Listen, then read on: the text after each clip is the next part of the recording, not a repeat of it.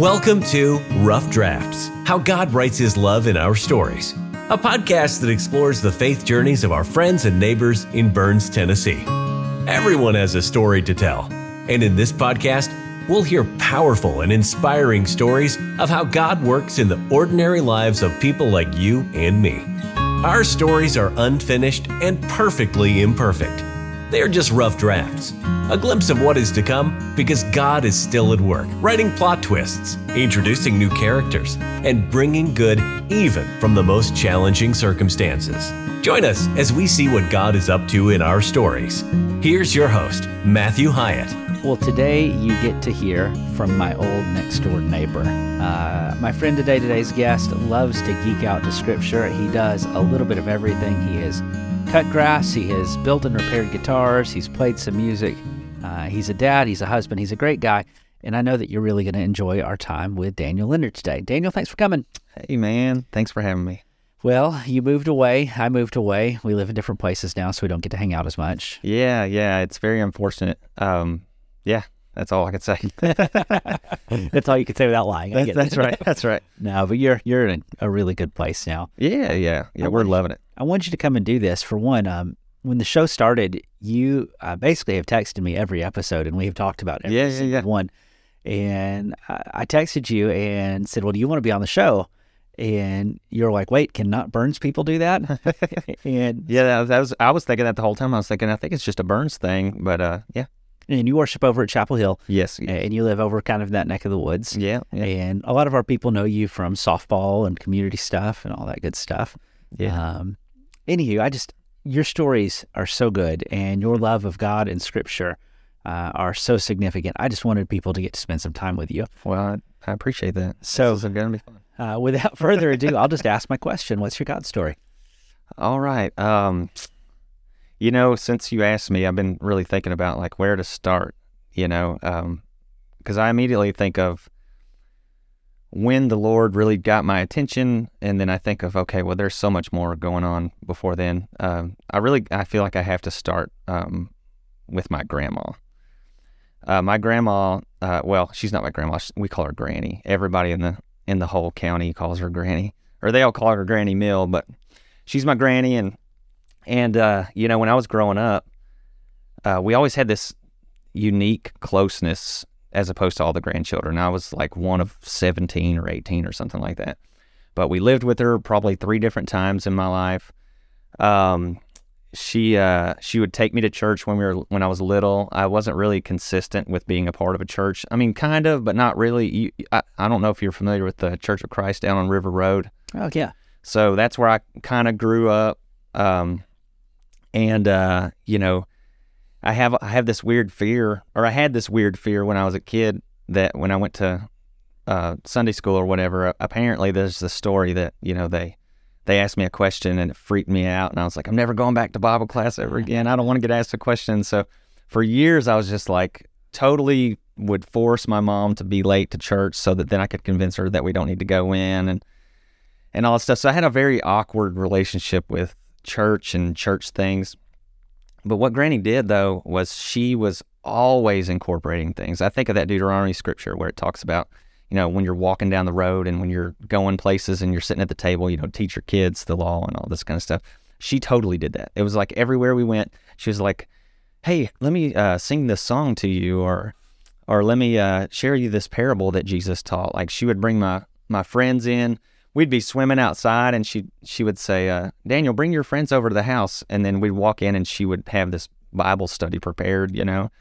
I mean, nowadays you do that and you you know, people would get angry, but it's like, you know, we're 12 years old and we're like, okay, you know, this is this will be interesting. Yeah. But I, I remember the whole time it, it always felt like it was in vain as a kid because I was just like, I don't know. I mean, yeah, maybe this is this is. I mean, it was good. I, I believed in it and stuff, but at the same time, it never really took hold of my life.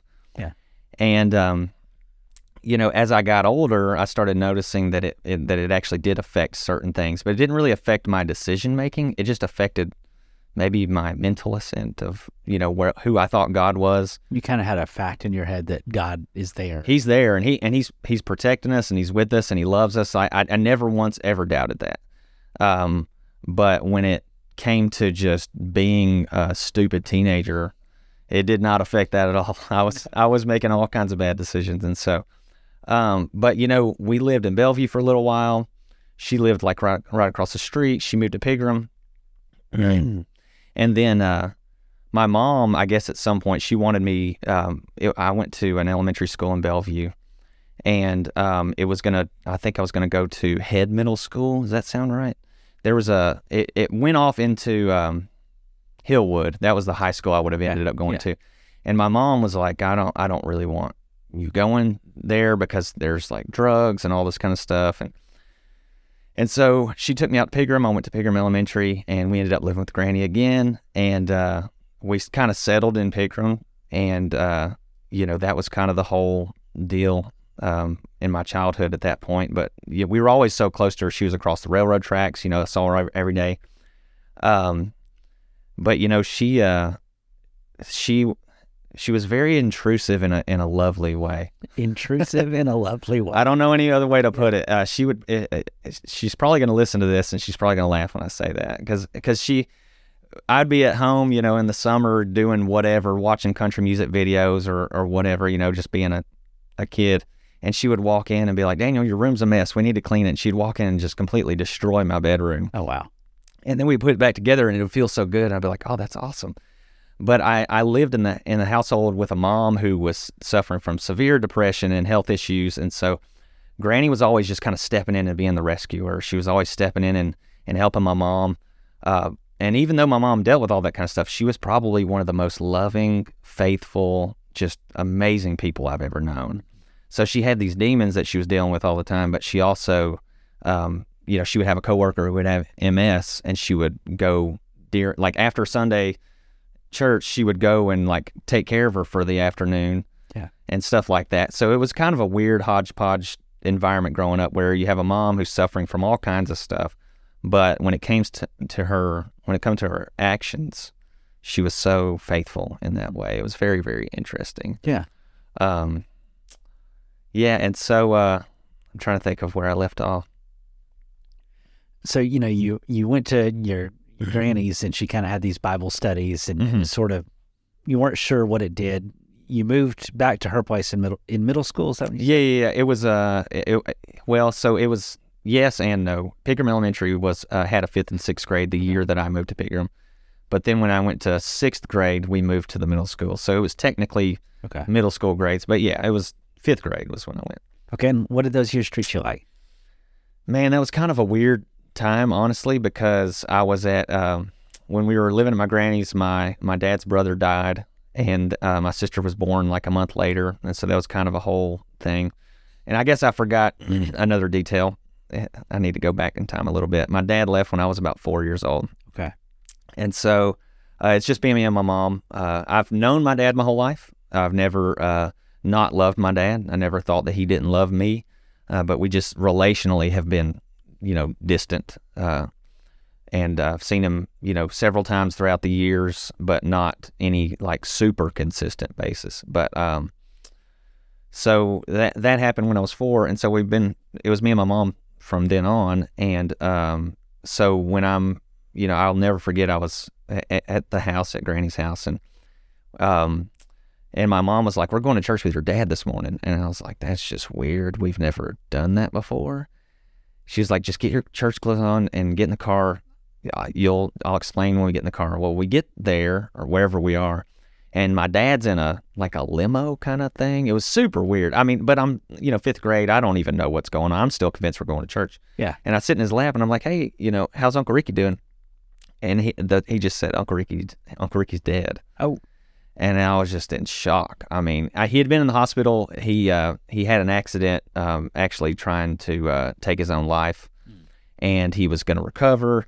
And then it became this whole thing where uh, the hospital didn't really take care of him very well, and and so uh, that was that was a pretty big deal to me because even though I didn't n- know my dad uh, really well, like in a in a like I said in a consistent basis. I don't want to say I didn't know my dad, but I mean You weren't. I, I didn't live with him. I didn't live Yeah. with him, you know, so it's just different. Um, I still loved my dad and I still loved his brother. His brother, you know, Ricky was awesome. And so it was kind of a weird time when that happened. Um, But uh, you know, fast forward, you get to uh, around that time, I started playing baseball, and uh, and that be- kind of became a huge thing in my life. And then about 15 years old, I uh, I got hit in the face with a fastball. It was one of my good friends playing on the other team, and he hit me right above the eye, and uh, and it just knocked me out cold Oh wow. and uh, it was intense. It was intense, and it made me think, rethink everything. I was planning on, you know, trying to go to college and stuff and play baseball, and immediately I was kind of starting to play guitar at the time. Yeah. and so it kind of gave me an outlet of like maybe guitar's a little safer than playing baseball. Guitars don't usually hit you in the face. That's right. You know. I remember vividly. I remember vividly having the thought, "What's the worst that could happen playing guitar?" And literally, the next thought that went in my head was, "You could be playing live and get electrocuted." and so I was like, "Yeah, maybe that's not the maybe that's not the best route." I was thinking like you know a string breaks and you pop yourself in the eye. That so- can happen too. That's actually more likely. Uh, I'm kind of a worst case scenario guy, though. I, I, man, when I, if you tell me what's the worst case scenario, I promise you, I'll come up with something ten times worse than. Do you remember there's a little yellow book that was popular a little while back? It was called the Worst Case Scenario Survival Guide. Oh no, And sounds. It funny. almost had like comics. It was an adult book, uh, Hmm. and it was, you know, here's how to survive in an avalanche. Here's how to survive in a plane crash. It Oh, wow. Kind of a fun little. It was almost a little goofy, but I think Yeah, it was yeah, yeah. supposed to give true-ish advice. You know, Hmm. um, you know, I feel like that would destroy my mind if I read that. note to self: Devin, don't get that for him. for yeah, I feel like I would read that and I would just have nightmares for weeks. the things you hadn't thought of that could go wrong. That's right. So Uh, we start transitioning towards guitar. Yeah, yeah. So I'm I'm playing guitar and and um and I, I'm gonna get to the to the God part here in a minute, but this is this all plays a crucial role Oh, in course, what yeah. what leads up. So uh, I'm playing guitar, and about that time I'm a junior in high school, and I dude I'm I'm awkward. I'm weird. I don't have really a community that I hang out with. I never went to um. I never went to sporting events. I never did anything. I don't think I went to one football game the whole time I was in high school. Yeah.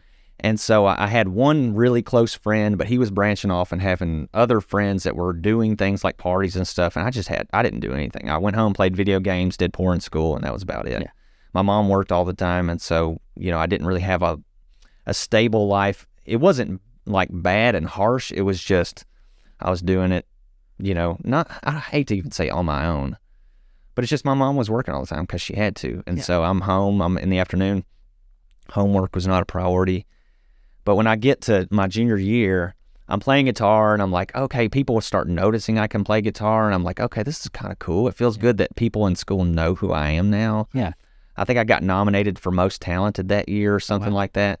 Uh, and so that was kind of fun, you know, because that was the first time ever that I feel like my name, you know, went off on the radar Yeah. Because I always I always make a joke with people now. I'm like, I was that quiet, weird kid in high school that if later on in life you found out I had like committed some heinous crime, they'd be like, yeah, that that kind of makes sense. He was a little weird in high school. uh, oh, you like wore a trench coat to elementary school or something, you know? oh my goodness. Yeah. Yeah, no, that's uh so um senior year, uh that was about the time that I was like finally getting out of my shell. And I remember I went to one party and there happened to be people from my high school there. And it was the first time I'd ever hung out with anybody from high school or from school at all, aside from that one friend. Yeah. And there was beer there and stuff like that. And uh and I was like, you know what, I'm gonna drink, I'm gonna have some fun. And I, I keep in mind I've never drank alcohol. I might have taken a sip of something. Yeah. And I think I drank like uh, 12 cans of, of uh, Bud Light or something like that. Starting strong. It was unreal. I, and, and I drank some Smirnoff or something like that. And I, you felt great the next oh my goodness. No, I did not at all. It was a horrible experience. Yeah. And so, uh, but that night I was like, you know, walking around and I was chatty and I just thought it was so fun. And Yeah. again, I just thought it was, you know, great. And the next morning it was the, it was the, it was so bad. I mean, I had a headache. I threw up everywhere. Um, it was not fun. And so, but then the next week we had another party. I was like, this will be fun. You know, I'll do it again because it'll be with the same people. But I, I wasn't going to do that again. I mean, I, I knew my limits, or at least I thought I did. But then it was probably a couple months after that, a friend of mine got to talking to me about pot. And he was like, hey, man, you know, uh, I've been smoking pot lately. You want to try that? And I was like, yeah, maybe. And we were we were trying to come up with this like weird way of getting it snuck into school so that we could take it home. And and I remember thinking, uh, I know what we'll do. Well, I'll take my acoustic guitar into school, and then I'll take the battery out, and we can put the joints in the battery pocket so that no one thinks that you know we have Wow. you know we, no one knows that we have drugs in the school Yeah. because it's in my guitar. Yeah. And we never did that, but I just remember thinking that's a that's a genius kind of thing to do. So, boys and girls, if you're listening today, I'm so sorry. I just realized that I did that. no, no, you're, Uh, it it would not have worked. I promise you, it would not have. the drug dogs will smell it. That's right. It, It, would not have worked. They yeah, they wouldn't have fit. And plus, the right answer is put it in your friend's guitar, so yeah, when he gets caught.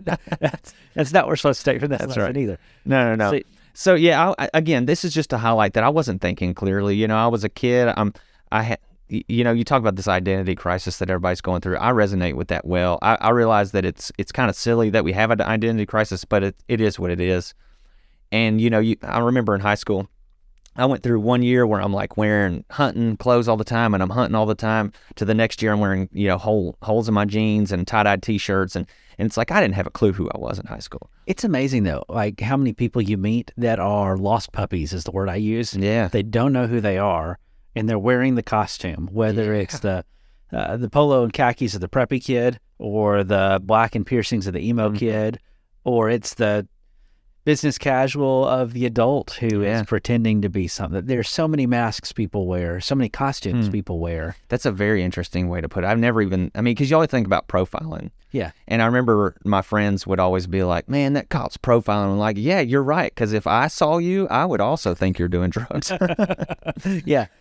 Yeah. Because it's, it's, it's what we do. You know, if you see somebody in a nice, you know, polo shirt, that doesn't mean they don't do sketchy things, but you have certain things that come to, to mind. Yeah. And if you see somebody with long hair, a hemp necklace on, a tie-dyed shirt, and holes in his jeans, and he's got a guitar hanging around his back, chances are he's got weed on it. And he I mean, walked out of a Grateful Dead. That's right, that's You just- right. You just know. it's just a thing. It's funny though. You know, there is some utility in that. Like there's that's a that's a shortcut, mm-hmm. and there's a reason you take shortcuts. But shortcuts also make you sloppy. Mm-hmm. Um, I was talking to a state trooper a few weeks ago, and he was telling me a story about a, a car he pulled over because um, he has a license plate reader in his his car. So it uh, it went off saying this car was stolen. Oh, that's But he looks over and he sees in the car, you know, the guy who's driving it is dressed, you know, business casual, button Mm. down, khakis. He looks nice. He pulls the guy over.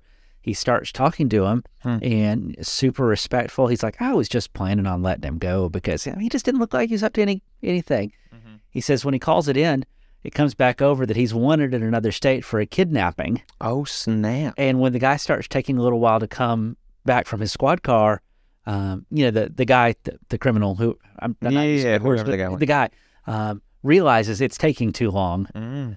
takes off running down the road through Pegram, actually, Oh, uh, Kingston Springs, I Yeah, guess. Makes it to the interstate. Anywho, it was a, a long story about, and this police officer, this story happened 15 years ago.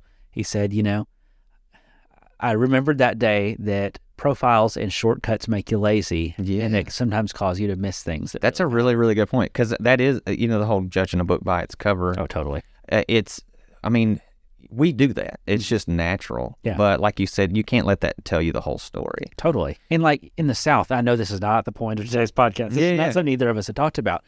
You know, there are a lot of biases that are still around. Mm-hmm. And sometimes stereotypes are stereotypes because there have been reasons for Mm-hmm. them. But like when I see somebody and I immediately think they look like this, therefore they must be that, Mm-hmm. I really need to learn the discipline of that may be right, but don't be so sure. That's right. That's you a know, good way to put it. kind of slow down on that. Yeah, I'm very thankful that my grandmother used to always tell me to dress, you know, a certain way because of how I'm being presented. Because I was the guy wearing tie-dyed shirts and stuff like that. I was going to church and that kind of stuff. Yeah. And she was like, you know, you're going to be perceived a certain way, and and I, I get that for sure. I mean, I, I think that's a legitimate thing. At the same time, you know, I I, I don't think we should be judging. You know, so it's kind of a, you know, It's going to happen. yeah, We shouldn't do it as much as we're doing. that's right. but it's still going to happen. So if you're smart, you're going to play it to your advantage, not your disadvantage. Yes, yes. And so, um, well, where was I? At? I'm sorry. No, it's okay. It's okay. I'm just So, uh, I, no. I, we good. just talked about uh, bringing drugs into school. How you Yeah, yeah. you're hanging with. yeah. So, uh, you know, by the time that I get to senior year, you know, I'm I'm hanging out with this friend uh, constantly. Uh, his parents uh, have lots of alcohol in their house, and so I'm uh, I start you know hanging out with them late at night. We start taking liquor from their cabinet. We start drinking, you know, at night. His parents aren't really paying attention. that led to me, uh, you know, taking liquor to school and drinking it on the on like while we're in class and Oh, stuff wow. like that. Um, I was very clearly somebody who was crying out for something, Yeah. but I didn't had no idea that's what I was doing. You didn't know who you were. Yeah, no idea. Uh, but I remember vividly having the thought after I started getting high all the time. I had I vividly had the thought, man, I wish I was doing this a long time ago because it's something just makes sense now. Like life just makes sense now, and that's so sad.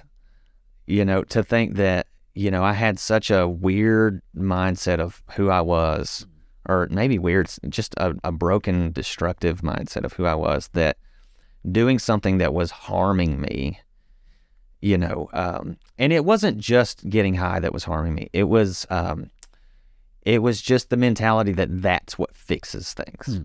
So you can disagree with this if you want.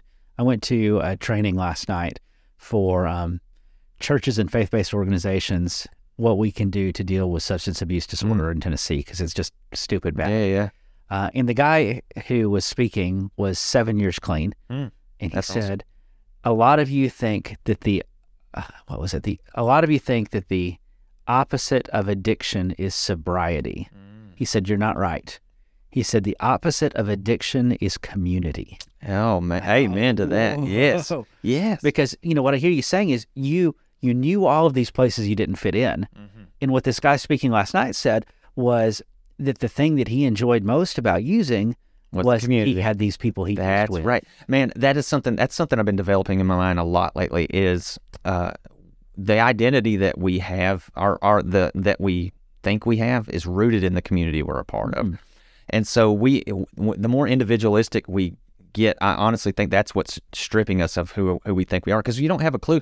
Because part of how we learn about who we are is what looking at the people around us and who they are, and we see you know how they act and which is really what's so powerful about the church. The church is supposed to be the ideal community on the earth. Yeah. We're supposed to be the community that reflects all the things that community is supposed to be about. Yes. And I think that when you have these um, alternative communities or, or parody communities that, you know, we we create them everywhere. Yeah. Uh, if, whether it be, um, you know, I joke around, you know, you got the Ford community, you got the Chevy community, and they hate each other like two gangs, you know, in California. Let's talk about the Republican community and the Democrat. That's a great one. Yes, we we segregate ourselves and we divide ourselves into these little bitty pockets, and then we associate ourselves with this community because it gives us some sense of identity. And when I found that out about that's what I was doing with the whole drug thing, it was like, oh, okay, so I'm not like addicted to the substance. Not saying you can't be, a, you, you can for sure be addicted to the substance, but a huge uh, string that's attached to that is that communal thing. Because I look back, and when I look back on that time, I look back and I say, man, that was some fun. And it's not the getting high that was so much fun. It was playing hacky sack at 10 o'clock in the middle of our living room and not caring. and not caring. Or we would go on late night bike rides in Bellevue and we would literally ride, you know where the Bell Forest condominiums are? We would ride from there all the way down um, uh, Old Hickory Boulevard past like Sam's oh wow. on the highway, not on sidewalks. Uh, there's a giant hill there. Uh, we went down that hill one night and it was amazing. Did you Ew, I can't even. I, it was so, we were going so fast. My I, I was pedaling and my feet could not pedal faster than Take- my wheels were going. with- Yeah. It was unreal. It was so fun. Uh, but I had a BMX bike, so I had no gear. So when we started going up hills, it was brutal. You were dead. But uh, it was a lot of fun, though. You know, and so I look back and I'm like, man, that was a lot of fun. But I also felt so alone. I remember being uh, um, like late at night. One of my roommates uh, had a girlfriend, and I remember feeling, you know, some jealousy. Not like because I liked her or anything like that. It wasn't was more her. so. No, it wasn't about her at all. It was just like he's got somebody, and I have nobody.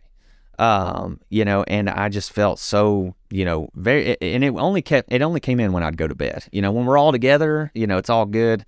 The moment I go to bed, it's like it creeps in, and that would be the moments where, you know, the the whole all the things that Granny taught me, it would come back, and it, and I'd be praying to God, God, I just I hate this, I hate this life that I'm living, and I remember vividly thinking, please let me live until the morning.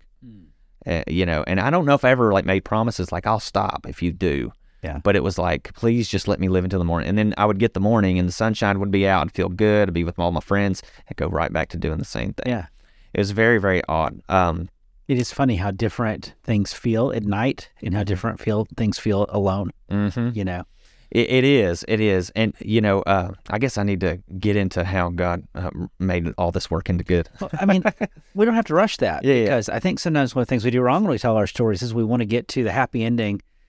A thing that I really appreciate, and it probably is going to make somebody who listens to this feel a little bit uncomfortable, but I'm Mhm. kind of glad you just told me the truth. Mm-hmm. You said when I look back about those days, I think about how much fun they were and how much I liked it. Mm-hmm. Um, sometimes we get up in church and we say, you know, I was bad and it was horrible and I Right, didn't like right. it one bit. But the truth was, we liked it very, very. we really did. much. We wouldn't have done it if he did. Uh, now, there's some parts about it we didn't like. And Right, we're honest right. about that too. Yeah. But you know, if I tell my kids that um that, that, that drugs are dirty and bad, or that sex is gross and nasty, Mhm. um, they're gonna find out that we were lying. That's exactly right. Yep. We need to tell the truth. These That's exactly right. things have their places in the universe. Mhm. You know, Paul is at First Timothy four said God created everything to be used Yes, with yes. thanksgiving for His glory. Yes. Uh, I'm not saying that He intends us to get high all the time. I'm saying these things all have a purpose in Right, the order right. of the universe. That's right. and, and telling the truth about that, we, we've got to we got to make sure our messaging is true. Mm-hmm.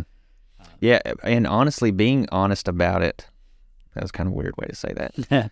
being honest about it is very helpful, I think, because then you you realize, you know, you're not the only one going through this stuff. I think when you do sugarcoat it, you can always walk away from the situation and be like, maybe, maybe my story's a little bit different than theirs, and it is always going to have some minor details that are different. But I think for me, um, just getting through it and, and having that sense of community was so big, and, it, and it played such a big role. But I, you know, what was so interesting about the um, the foundation that Granny would uh, laid in my life was like we'd be sitting around in a circle, passing a joint around, getting high, laughing, you know, watching stupid videos on TV or whatever. And then one of my friends would start talking about, you know, how he doesn't believe in God. All of a sudden, I become an apologist and I'm like defending God in the living room with a bunch of, you know, potheads. And we're all, and so that was one of the, that's one of those things where I look back and I'm like, you know, it's so interesting how, you know, that train up a child in the way. And, you know, and I'm not saying that that's like a part, I mean, people wander away from the faith all the time. But I never once ever doubted that God was somewhere near. It's so strange. Uh, my takeaway here is even while you're sitting there smoking pot, you're you're being a can I can I call you a faithful witness in that moment? Maybe. Because I, yeah. I mean, in how many times in the story of Scripture do we find people who are imperfect, doing what's wrong, even, but that God is using to get His message through? I mean, Mm-hmm. Jonah is the worst prophet in the Bible. He's a sack of garbage. Yeah. There, there's nothing redeeming about Jonah whatsoever. Thank you book, for saying that. You know, but despite that, Nineveh's saved because God Yeah. works through him anyway. That's right. Yeah, that's a good point. Um, Yeah, and you know, um, it it was kind of weird because, yeah, I don't know. I don't even know how to add to that. I think, uh, we want to sort life into black and white. We want there to be good and we want Mhm. there to be bad. But you just told me a story where there's good and bad all it was all conglomerated and mixed in. Yeah. In fact, you know, um, and I, I guess I'll just I'll get to the where it all kind of came to a head, and then I can tell you what I was just about to say because I don't want to get ahead of myself. But so um, after a while, basically, you know, I'm I'm, and I want to make it clear when I say I was doing drugs, I was not like snort. I was not snorting cocaine. I wasn't shooting up heroin. I wasn't taking meth or anything like that. Uh, I was a I smoked pot every day. I, I my I budgeted my money around it. You know, when Friday paycheck came around, it was like I got to make sure I hold back forty dollars for you know this much or whatever. So it was very much a part of my life. Uh, but like when I'm sorry. ahead. I'm going to No, it's okay. one more time. It's okay. And just say it is just so funny to me how weird our standards are and how arbitrary they are. Because that sentence of I planned my life around my pot intake. Mm-hmm. You know, it's really easy for people to say, "Oh, that's just bad." Mm-hmm. But you know what percentage of, of the people who are listening to this show plan their life around their caffeine intake? The difference is this one's legal and that one's not. Yeah, that's a good point. Like, we just need to be a little bit careful before we get too judgy on some of this Yeah. stuff. That that is a very good point. Um, yeah. So you know, I would, I mean, I would be thinking about paycheck, and I'd be like, okay, well, I got to make sure I hold back this much money or whatever. Um, and uh, I'm so sorry, I just lost my train of thought. Uh, just for the record, this is why you don't need to do drugs because this because this happens all the time. there's there's your public service announcement, boys and girls. Play the section. That's right. And to be fair, we're recording this at the end of the week. At That's the end right. Of the day, and Yeah, yeah. We're both a little. and it has been at least uh, let's see, 14 years since I've done anything. So that Congratulations. yeah, that's it's a big deal. it is pretty cool. Um, but so you're you're ordering your life around. Yeah, yeah, yeah. Oh, I, I know what I was saying. So that was like the regular everyday thing. Uh, beer and alcohol was not really a big thing. I didn't like the taste of it. it um, but uh, if pills came in, man, I was I was all over pills. Uh, it, it that got so bad that I was like, if I found out somebody in my life had pills, I would steal them out of their cabinet. Um, that's one of those where I've often told people pills are probably the most dangerous drug because uh, they they can fly under the radar so easily. I could be sitting in this room with you right now and be like, "Oh man, I forgot I got to take my allergy medicine." I could get it out, take it right now. You wouldn't even think twice about it. It doesn't have a smell, none of that. And so people, I feel like, become so easily addicted to that because it's so easy and it's not detectable and all that kind of stuff. And so for me, it was just so easy to do that. And it, they make you feel good and all this kind of stuff. But honestly, what ends up happening is you end up becoming a jerk. You end up hating everything. Um, you end up being so dependent on it that you're angry all the time. You you're not the person that you And were. it, it gets to the point where you're stealing from your family members. Yeah, yeah. not It's okay. it's not good, and it happened quick too. I mean, I'm talking within a few weeks of me uh, taking pills.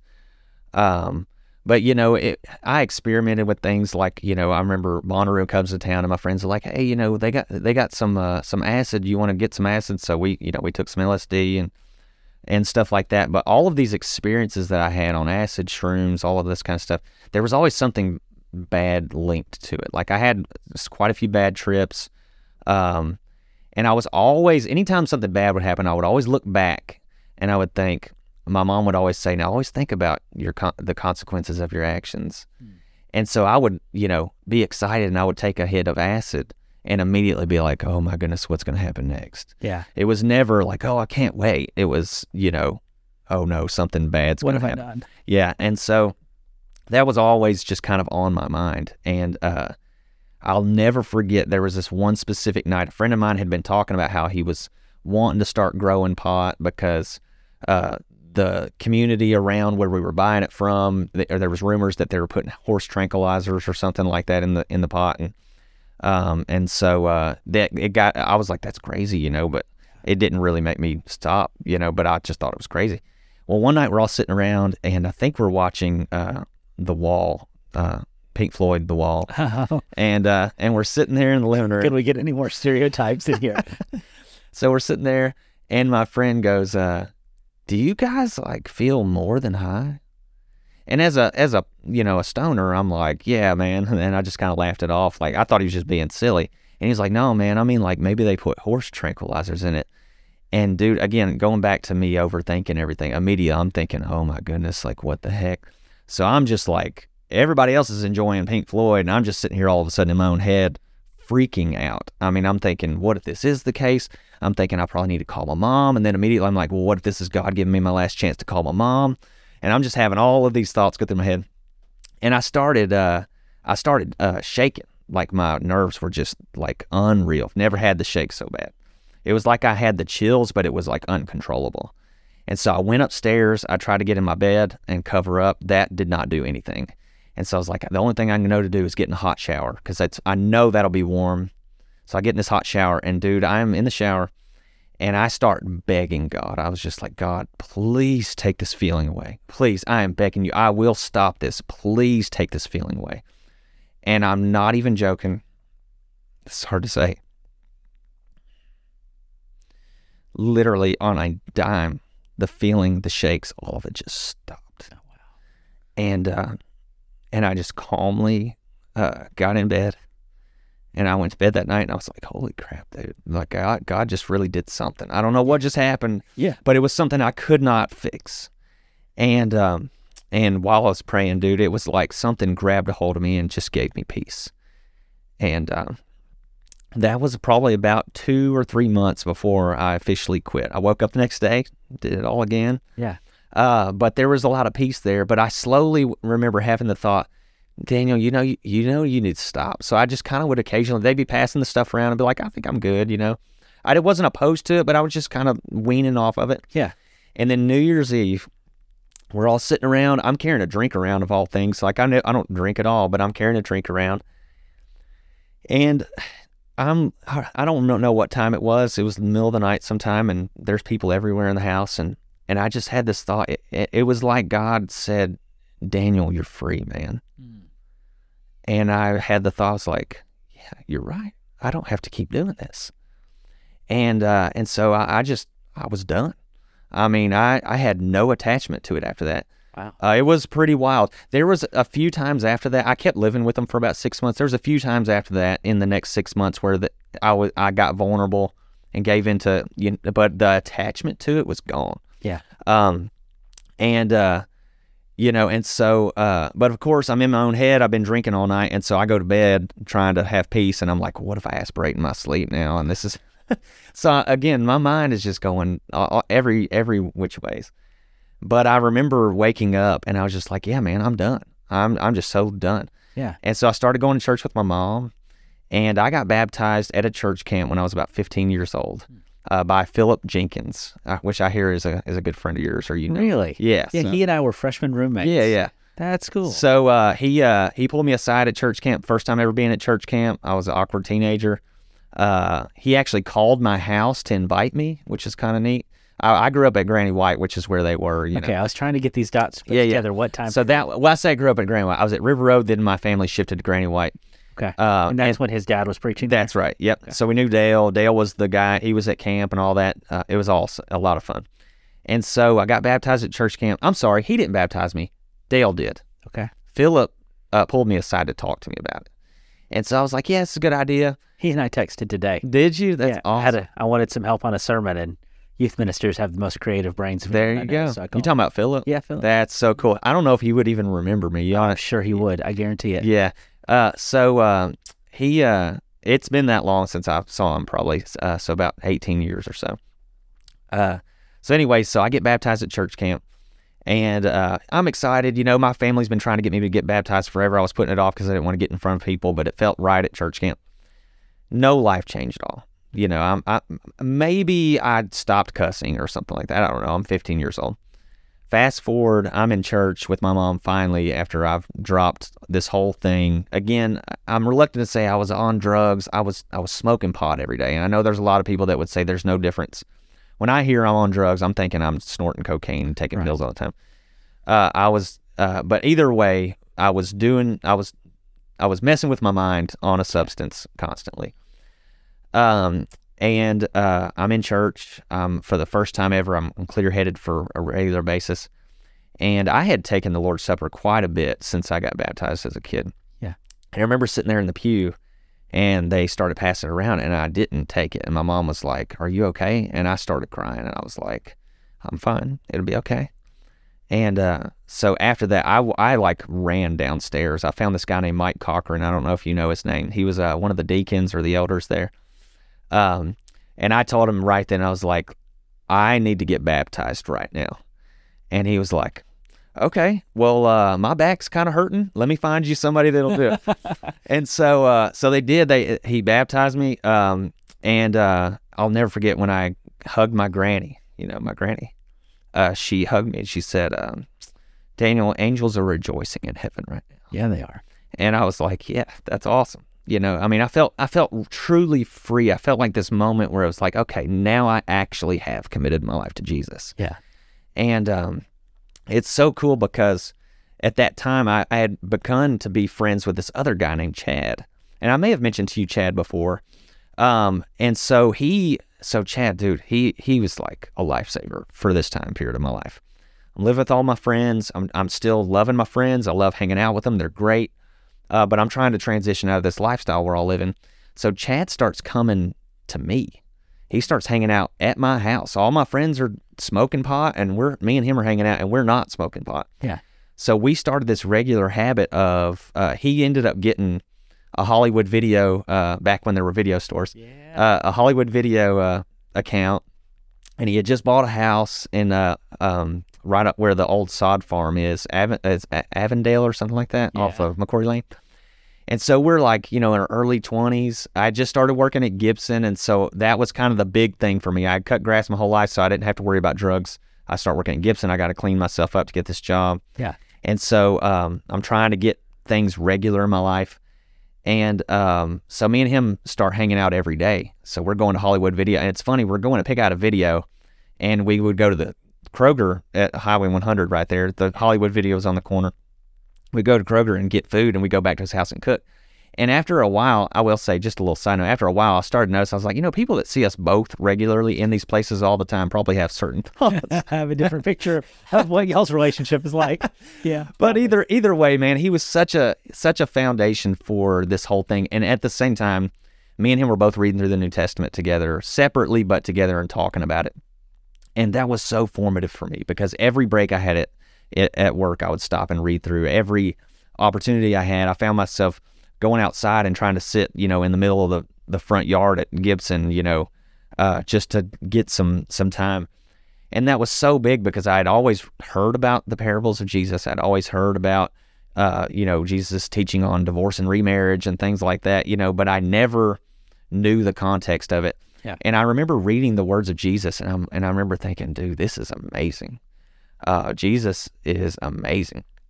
And I didn't have any context for understanding what he was all about, but I just remember thinking that. And um, man, it, that started in me this extreme desire.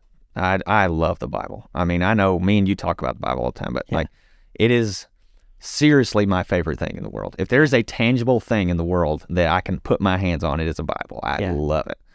Um, it is so fun to study. I love just like you said, nerding out on it, getting into the into the the deep the deep end of it. Um, Yeah, we've had some fun conversations Yeah. the years from everything about how the afterlife and the resurrection works to yeah, angels and demons and the unseen realm to, to Greek words. And we've been around the bonfire at your house with with some of those same questions. What does it mean that the world will be dissolved? That's right. Yeah, I remember. I told Leslie the other night at softball. I was like, "Yeah," I said, "I'm pretty sure I'm Matt's controversial question guy."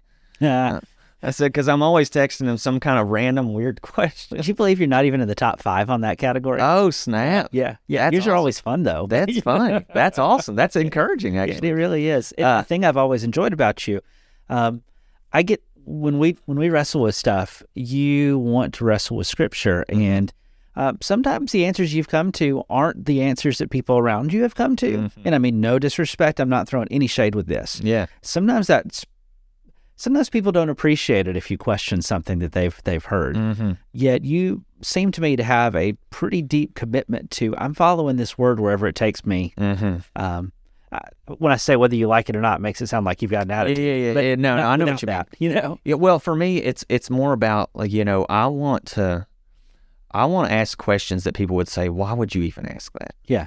Um, like one of the questions I asked my grandmother one time, I was like, in all the gospel presentations in in the Book of Acts, uh, how or if you were to present the gospel today, how necessary do you think it is that we tell people that you're going to go to heaven one day? And she said, "Oh, a hundred percent." I was like, Hmm. "Did you know that in the Book of Acts it never says that?" And she was like, "Really?" And so I'm not using that as an example to bring open up a can of worms. I'm just saying though No. I ask those questions because I want to get a but that's completely an fresh. assumption that people have. They don't even realize they're bringing to. That's right. I want to. listening to a guy talk the other day, and he said, that, you know, he met somebody he said didn't believe in hell, and he said, well, I mean, if you don't believe in hell, what's the point of being a Christian? Mm, And I thought, well, I thought the point of being a Christian was knowing Jesus and loving Jesus and loving your Maker. Like, Mm-hmm. it's not just I don't want to burn; it's something bigger than that. right, right. And even understanding the context of what hell means and what Jesus was talking about and all that kind of stuff. That for me is what's key. And so I'm content with being. I want to be careful how I use this word. I'm content with being agnostic about a lot of things in the Bible until I feel com- confident that I I have a pretty stable understanding. Well, you know, here's the thing: if you're holding, And I don't mean that toward things like Jesus No, and no, no. stuff. I just mean but things the ambiguous things, the you know, that are hard to if you've got a twenty dollar bill in your hand and I try to snatch it from you, you're going to hold on to it. Mhm. Um, if you have a one dollar bill in your hand and I try to snatch it, you're not going to hold it quite as hard. Mm. If you've got a stack of hundred dollar bills, you're going to hang on pretty hard. Yeah, yeah, yeah. Um, and so for me, there are some hundred dollar doctrines in Bible that I'm going to hang on to. I'm going to hang on to the resurrection to my dying breath Mm-hmm. because that matters more than anything. yes. Um, there's a whole lot of other ones that are twenty dollar doctrines or Mm-hmm. ten dollar doctrines, and there's some. Let's just be honest that aren't hardly penny doctrines. Mm-hmm. That you know, I just can't hang on to this so hard because I'm not.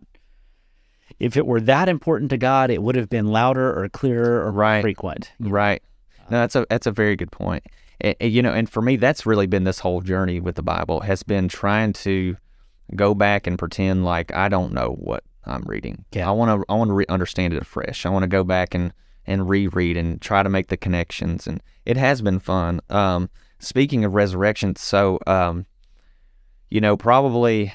Well, I guess uh, I'm I'm skipping uh, all around. I'm so sorry. That's okay. Um, Nobody knows your story but you. yeah, so yeah, so- whatever order you want. um, so I get freed. I'm um, I'll I'll get on to the whole resurrection thing here in a minute. Uh, I get freed from all of that, and I'm I'm on this journey. I'm I'm you know developing my faith and stuff, and uh, I start playing music with a friend named Matt. My mom's living in Ashland City. She's doing well. Her health is going getting better. We're regularly uh, at Bellevue Church now. Um, and uh, we had a little community of people that we sat with all the time. Uh, two little older ladies that we used to see all the time. Well, during that time, um, the uh, my mom got uh, she found out from a friend of mine. Well, a friend of mine's mom was the lead neuro- neurologist at uh, Vanderbilt. My mom had seizures my entire life. She'd been on seizure medicine and depression medicine my whole life. Mean, it's a tough combo. It's a big tough combo. Well, so my friend's mom was like, Susan, do you realize that the both medicines that you, you you're taking, both uh, the side effects are the other thing? Yeah. And she was like, No, I didn't know that. So like her depression medicine can cause seizures, and her seizure medicine can cause depression. So there were neither one was working because she was still having seizures and she was always depressed. So she was like, I think that we can get you in and let's look at let's figure out where your seizures are coming from. I think we might be able to help you and, and get you off some of this medicine. So um, she gets she runs all the tests. Uh, it was an extremely frightening experience for me because uh, they took her off of her medicine so that she would have seizures, so that they could see where they're happening. And I happened to be in the room when it was happening, one, and it was it was awful. It was not fun. Um, and so uh, they found out where it's coming from. She they scheduled this brain surgery. I'll never forget. I texted her. I was at Gibson one day. I texted her. I said, "It's going to be okay. Uh, th- everything's going to be all right." And then uh, during recovery, she had a stroke, and she was paralyzed from on her right side Hmm. for um, well until she died. Uh, but she uh, she was paralyzed on her right side, her her right mouth, the right side of her mouth, all of that kind of stuff. She had the the drooping side of her mouth and all that. And um and I remember the doctor's like, yeah, it'll probably just be a few months of this. And I remember I didn't even know what a stroke was at the time. I'm young, so I'm kind of optimistic. We go through rehab. We spent a year or two, and it's not get, it's getting a little better, but nothing that seems promising. I'm like, this is going to be a lifetime of rehabilitation. Is what Yeah. it feels like because it was really bad. Um, and so uh, during this time, I'm playing music with a friend, and um, the Nashville floods. I lose my job, but for uh, two months because Gibson got flooded. It was like this whole thing uh, happened. And during this time, I'm playing music with um, with a friend from who's ac- actually at Chapel Hill. Um, uh, her name is Season. I don't know if you know her or not. Yeah. So uh, she, uh, me and her started playing music, and at the same time, uh, a good friend of mine I used to play music in a band with. I was playing music with him, and um, so we, uh, me and Season are writing songs and stuff, and so I start seeing Devin, my wife, uh, for the first time in years, uh, went playing music with Season. And I mean, Devin's young, you know, I'm probably 20, 21 at the time. Devin's 17. She's still in high school. But I knew her. I, I had known her for a few years uh, through mutual friends and stuff.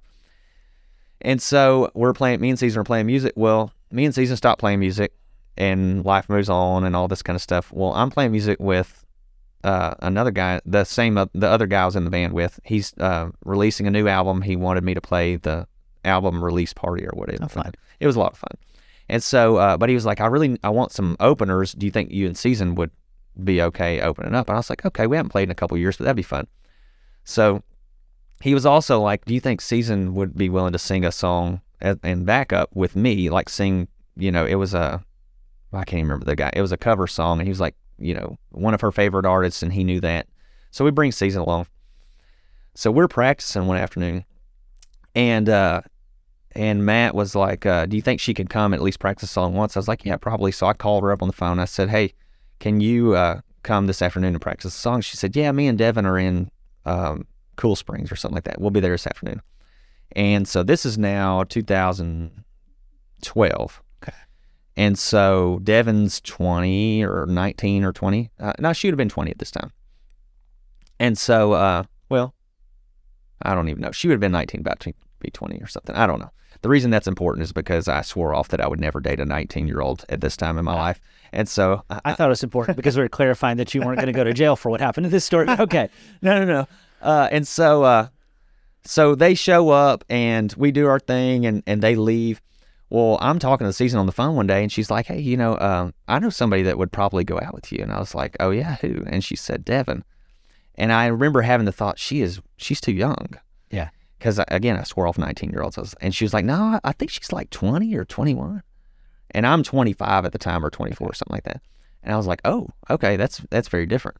And so uh, she's like, Well, here, get her number. So I get her number. And I wait like a week to call her, which totally freaked her out because she was like, He's got my number. He's not calling me.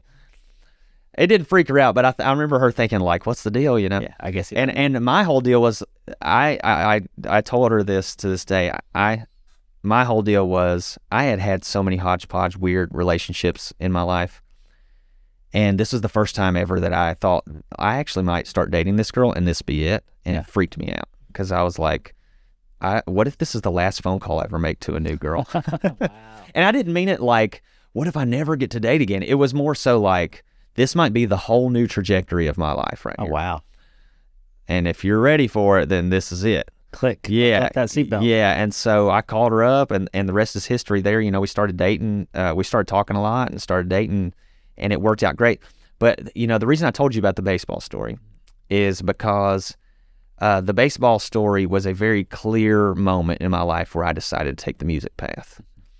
And if I hadn't taken the music path, then I wouldn't have played music with Season.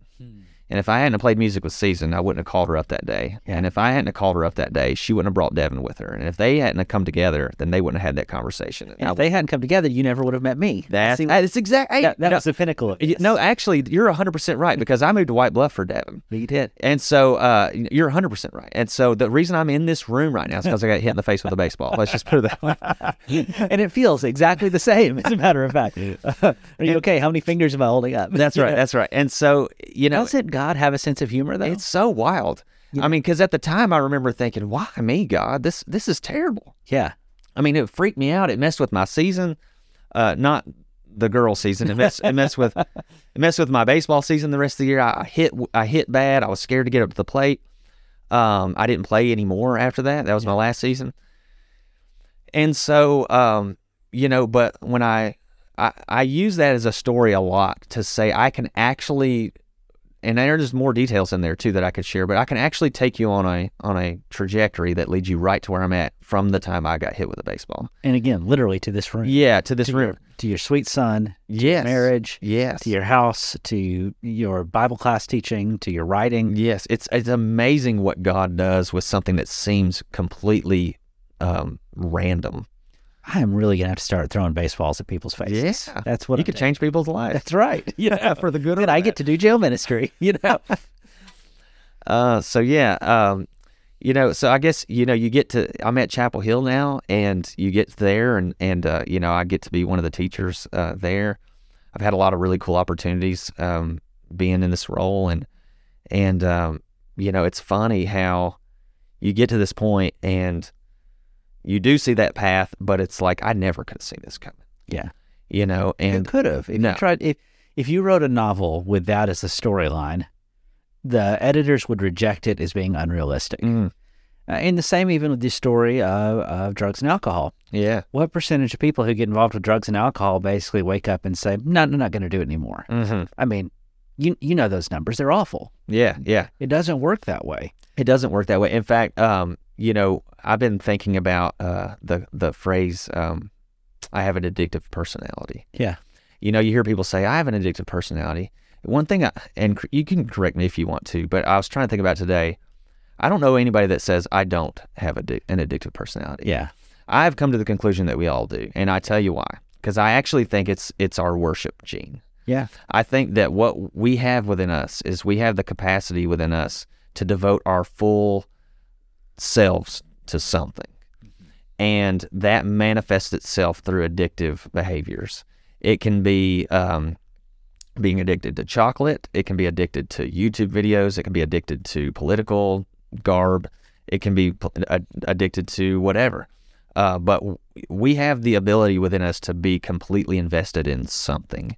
Yes. And meant to be. That's right, and we become shaped by that thing when we and and that's we the become what we worship. that's exactly right, and that becomes the model for why it's so important that we worship the Creator, hmm. because if we're made in His image and we have somehow tarnished that because of our sin and because of Jesus, He is the true image of God, and He's actually reconciling us to the Father.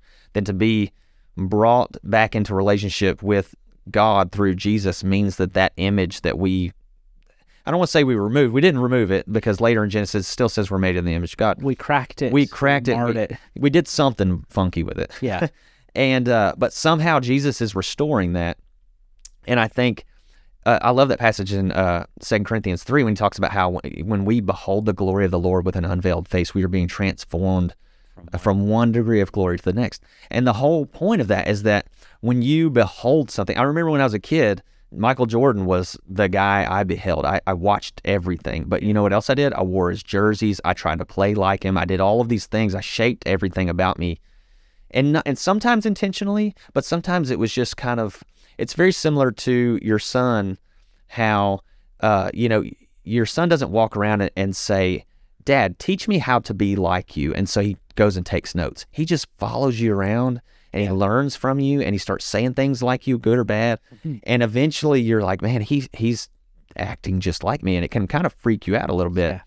Um, but it's the same way with Moses on the mountain, right? Like he, got, I tell people all the time, you know, he went up on the mountain and he came back and his face was radiating the glory of God. Yeah. Now, do you think he went up there and said, God, teach me how to radiate your glory when I get down from the hill? No. No, he just was there in his presence and he radiated the glory of God. And so I think that when we devote our time and our energy and we worship God, the one who we he's created us in his image, his life and his and his presence and his spirit begin to start producing things in us like love and joy and peace. I've read that list somewhere. That's And right. I'll tell you, a small part of my soul dies every time I hear a sermon or series uh, on Galatians five, where the fruit of the Spirit become a to-do list. Yes. Because it's not. It's it's the work of God, and it's not like God working. It's it's like you said. Moses didn't have a Bible study on top of the mountain, Right. Where here's twelve lessons on how to become glowing. That's right. It was being in the presence of God changed him Yes. in the same way that in the New Testament, uh, the disciples were a bunch of arguing coward misfits. I mean, they're mm-hmm. running away. My favorite people are the gospel in the gospels are those guys in Mark's gospel mm-hmm. who run away naked rather Yeah, than yeah. get caught with Jesus. That's what these guys are like. But mm-hmm. then something happens. These guys, every one of them say, I will die for Jesus, and they put their own lives on the line. Yeah. They didn't do it because they heard a really good sermon, and they didn't do it because they took the right medicine, and they didn't to- do it because the right Caesar got voted in. Mhm. They did it because they experienced the resurrected Jesus. That changes everything. It really does, and it actually gives you some some uh, substance to our hope. You know, we, that's what I love about resurrection is that, you know, we. So I, the the last part of the story, I guess I could probably share is um, about let's see, 2016. My mom, uh, she died, and uh, it's actually interesting. She died almost exactly seven years from the day she had the stroke, which is is very very interesting. Um, and so uh, she went through this hardcore period of testing. And she was a very bitter person. She loved people, but she was also very bitter. She uh, she struggled a lot. When she had that stroke, it humbled her so much, and she became. I don't again. I, I don't want to. I love my mom to death, so I don't want to. But you know, she she had lots of struggles. Yeah. But when that happened, she became so humble and such a lovely person, and she had such a good outlook on everything. And uh, but she just had that paralyzation on the on the right side, and uh, she developed a lung disease um, that uh, partly because she had smoked a lot when she was when I was growing up, probably like twenty something years, so her lungs were not really super great. Her paralyzation caused her lungs to not function really well. Right. So she couldn't really recover. Her paralyzation kept her from being able to get up and walk all the time, so she couldn't actually get exercise. So there was like all of these things going on. uh, she got this lung disease called bronchiectasis, I think is what it's called. I never heard of it until she, and then turns out my grandmother's got it too. Granny, the woman I've been talking about. Uh, but she gets exercise because she can get up, and so she deals with it a little bit better. So my mom, uh, it got so bad we had to call hospice in, and she uh, she died uh, on uh, July eighth, twenty sixteen. And I'll never forget that night. We were singing. Um, my uncle, first of all, my uncle Gene Hannah, he said, uh, "Let's sing a couple songs," and she was like on her. She was about to be gone. Um, and uh, he and we sang the song. Um, well, I can't even think of what it. Uh, every time we sing it, it just tears me up. It, it's a song about. Um, well, it's a song about heaven. I can't. I can't even think of what it's Yeah. called. Um, I can't- that's going to drive me nuts now. That. Uh, sorry, folks, I'm leaving you hanging. We'll- edit it back in the podcast if you think about it, or we'll put it in the show Uh, notes. Or That's something. right. That's right. Uh, everybody knows it though. It's one of those. It's one of those songs. Um, and so we're singing it, and then they, we decided to pray. And while we were praying, uh, I heard my grandmother go, "There she goes," and I lifted up my head, and she was gone. And um, and you know, I told you she had her right side was paralyzed. Her right hand was drawn up really, really bad. Like she had no function of it. To, she had to like pry it open if she wanted to even open her hand to get exercise. But she had no function of her hand. It was drawn up really bad. And uh, um, I often think I don't know if it's the same thing, but the guy with the withered hand in uh, in the New Testament, I often think that maybe it was something like that. Maybe it wasn't. I don't have a clue. Uh, but that's kind of what I picture. And um, so there's a couple of things. She loved Wheel of Fortune. I mean, she loved it. She set her phone alarm for 6:30 every night to to watch Wheel of Fortune. She died uh 6:05, something like that. We're all crying, and then her alarm goes off. And so we started laughing, and we are like, "It's Wheel of Fortune time." Yeah. And so we're just cutting up and stuff. And for whatever reason, man, I had this thought. I was just like, I wonder if her hand is open. Yeah. And so I go over to her body, and her hand was open. It Yeah. was released. And I had this thought. I was like, she's free. Like she's actually free. And um, that that that mortal body, because of the age that we live in, where things are frail and they, frankly, they suck. they're, they're they're painful. They're uh, they're they're uh, susceptible to disease and, and all of these things. That body, it it wrecked her. I mean, if there's anybody that I can point to and say, yeah, like her body, it was very evident that she just had a horrible bodily life in the last seven years of her life. And I saw that and I was just like, man, she's free. But what's interesting is around the time that she was really sick, I started really diving into resurrection theology and trying to like understand what does it really mean that we're going to be raised from the dead. Yeah. And you know, it's interesting. I know uh, I don't know what everybody thinks about resurrection and all that kind of stuff. But one of the things that was so powerful to me was if resurrection doesn't have to do with a body, then I just watched my mom go through an immense amount of suffering for nothing. I sat there and watched her painfully take her last breath, only for Satan to be able to look at God and say, Hey, I had a little bit of a victory, didn't I? Yeah. But that's not the case. Knowing that God is going to raise her from the dead one day, Incorrupt. incorruptible, that body that, that Satan thinks he was able to inflict a disease on, however all that works. I'm not saying Satan did it. I'm just saying whatever the evil powers that were His behind this, world did it, this broken world. That's right. Yeah. Whatever happened to her, God's gonna redeem and reverse it so much Mm-hmm. in the in the age to come. And she's gonna stand again. She's gonna have full use of her hands and her eyes and all of the things that she was struggling with. And I'm gonna get to hug her again, and I'm gonna get to you know tell her I love her.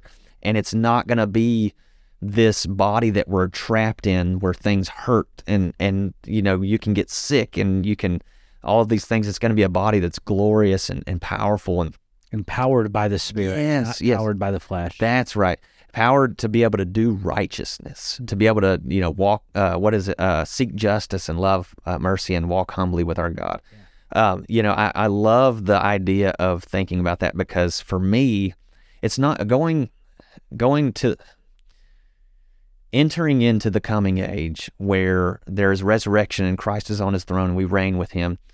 Um, I feel like we have such a blurry idea of what that looks like. And, you know, now after seeing my mom's death, it really gave me, in in my opinion, it gave me a very clear view of resurrection because if resurrection is to undo death, then I just got a really good idea of what death is. Yeah.